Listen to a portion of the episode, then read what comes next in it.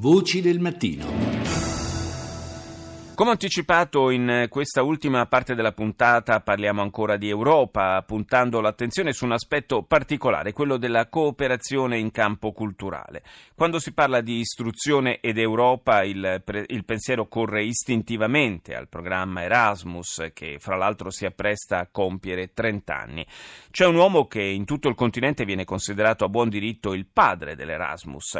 È Domenico Lenarduzzi, torinese emigrato con il padre minatore in Belgio, partendo dalla convinzione che non ci sia Europa senza l'interculturalità, si è molto speso per dare ai giovani europei un'opportunità per conoscersi e confrontarsi. Oggi Lenarduzzi ha 81 anni ed è direttore onorario della Commissione europea. Rita Pedizzi lo ha intervistato.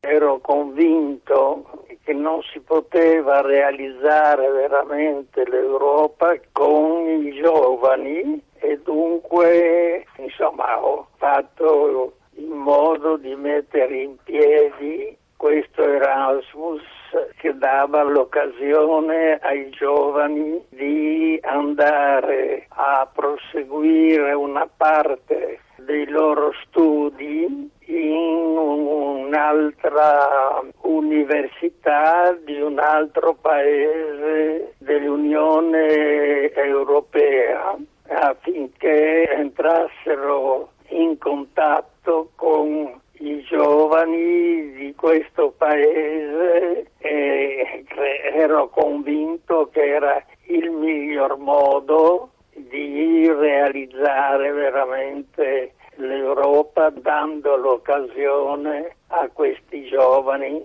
di poter eh, direi vivere insieme per un periodo e così entrare in contatto con la cultura, con i problemi che i giovani avevano o incontravano ed era così che ha avuto un successo direi enorme che adesso siamo oltre 4 milioni di studenti che hanno beneficiato di questo programma. Si voleva particolarmente dare l'occasione a tutti coloro che desideravano proprio aprirsi al mondo. È stato lei a scegliere il nome Erasmus? Sì, ma perché? Perché... Dedicato a Erasmo da Rotterdam. Sì, proprio perché lui ha attraversato partendo dalla Olanda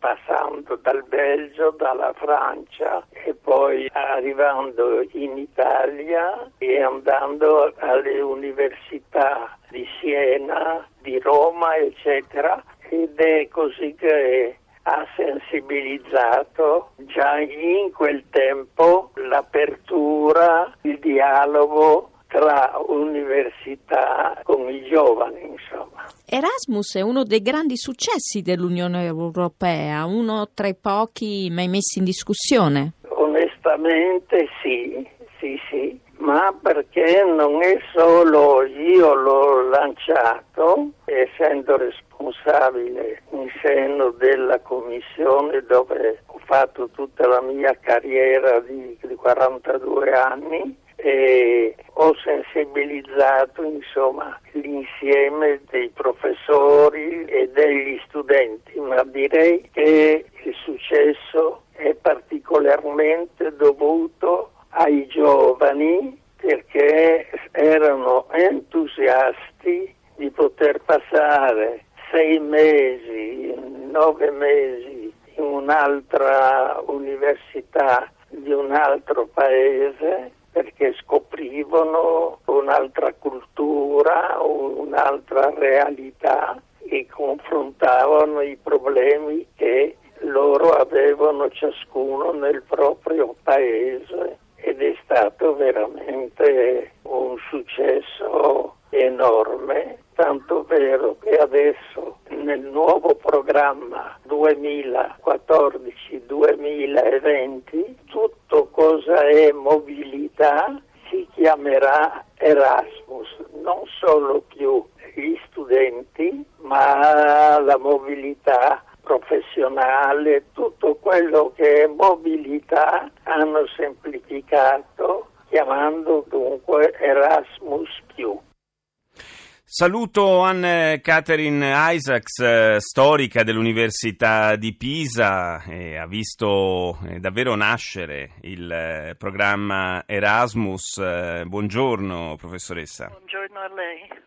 Ripartiamo dalle ultime parole eh, che abbiamo ascoltato di Domenico Lenarduzzi, eh, questo eh, Erasmus più che sta eh, a significare un, uh, un, tentativo di andare ancora oltre quello che è stato il grande successo del, del programma Erasmus, mettendo un po' insieme eh, tutti i, i, pezzi, possiamo dire, della eh, cooperazione camp- nel campo dell'istruzione, nel campo della cultura, eh, di cui è stata promotrice l'Unione Europea. Sì, bisogna dire che l'Erasmus stesso che è partito appunto quasi 30 anni fa e ha preparato veramente il terreno per tutto questo, perché come ha detto giustamente eh, il dottor Lenarduzzi, eh, il successo dell'Erasmus, del, del nome Erasmus anche, è legato alla mobilità di studenti universitari, anche se il programma stesso ha compreso molte altre cose. Ora, eh, dal 2014 c'è appunto eh, l'Erasmus Plus che eh, raggruppa non solo tutti i programmi di mobilità, ma anche mh, mm, per l'università, ma anche programmi eh, per la scuola, per la, profess- per la, formazione professionale e molti progetti e programmi che già esistevano ma sotto altri nomi. Quindi adesso viene anche più facile dire che l'Erasmus è veramente eh, tutta l'iniziativa della Commissione europea, dell'Europa, eh, per eh, la mobilità ma anche la modernizzazione dell'istruzione, soprattutto superiore ma non solo, nel mondo e che la mobilità è una componente importante ma non è tutto. Questa è una cosa che non è tanto conosciuta. Mm ma che eh, è molto importante perché la mobilità senza il resto di quello che è stato l'Erasmus non, non sarebbe potuta avvenire. Eh, cioè questo eh, sforzo anche di porre delle, delle basi comuni per eh, l'istruzione superiore, cioè codificare in modo, eh, in modo eh, diciamo, eh, comune appunto il, il modo di, di, di, valutare gli studi per permettere anche di mettere a confronto con, con, più efficacia i vari corsi di studio. Insomma, consentire ai vari sistemi scolastici di, di colloquiare, possiamo dire così? Sì, sì, di colloquiare, di comunicare, di interagire. E, e qui io sono attiva in questo settore dall'89 quando è partito il progetto pilota ECTS e che doveva creare gli strumenti per mettere in comunicazione i vari, i vari sistemi nazionali e si può anche capire forse, è difficile andare, andare indietro tanto e rendersi conto di quanto era difficile, quanto era differente, perché ogni paese europeo aveva un, un sistema diverso, la maggior parte non avevano crediti, eh, l'Italia aveva un solo livello di studio, cioè la laurea, eh, e mettere insieme tutto questo in modo che potesse essere diciamo, possibile, fruibile la mobilità in origine. E poi dopo proprio la comunicazione ad un livello molto superiore non è stato, non è stato semplice, si è dovuto cercare soluzioni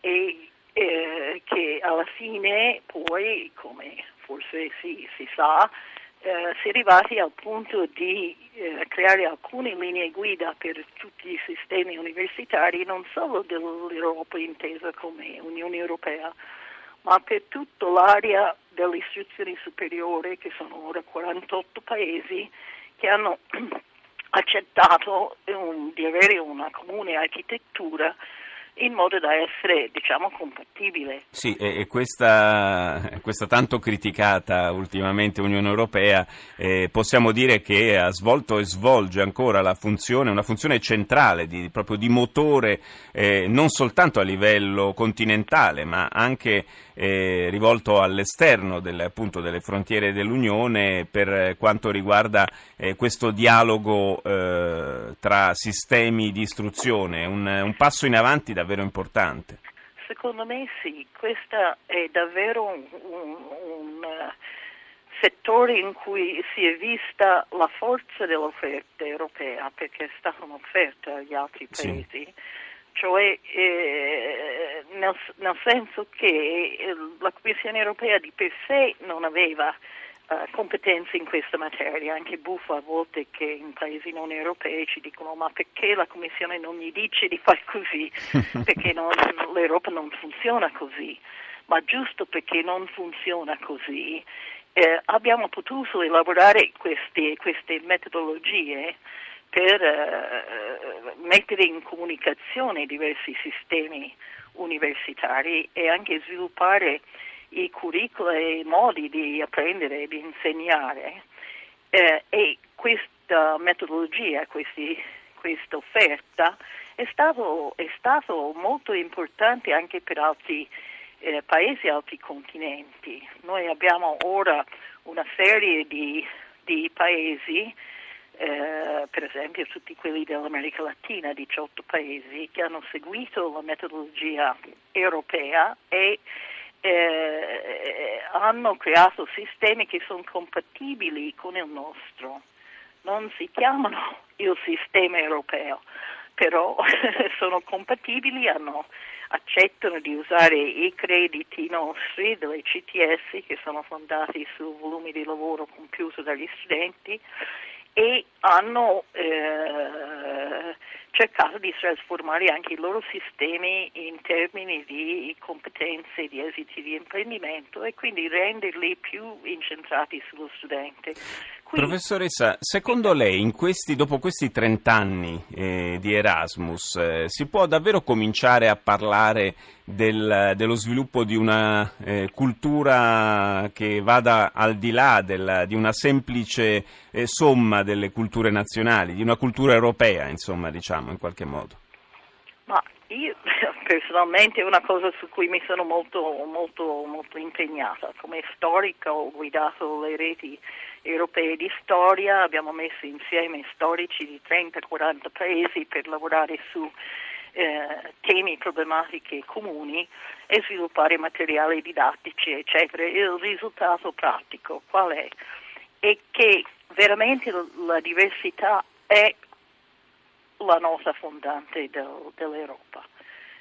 Non siamo tutti uguali, ma il fatto di capirsi un po' meglio, di conoscersi un po' meglio, è assolutamente fondamentale. Noi abbiamo fatto degli studi da cui è emerso che eh, la maggior parte, anzi tutti i manuali di storia in Europa eh, non comprendono cose che in ciascun paese sembrano fondamentali. I, i paesi accanto eh, questa, al nostro. e, questa, e, questa, è davvero una cosa interessante che potremmo anche eh, sondare prossimamente perché è davvero un aspetto curioso. Io ringrazio la professoressa Ann Catherine Isaacs, ora la linea Val GR1, noi ci sentiamo domani. Buona giornata da Paolo Salerno.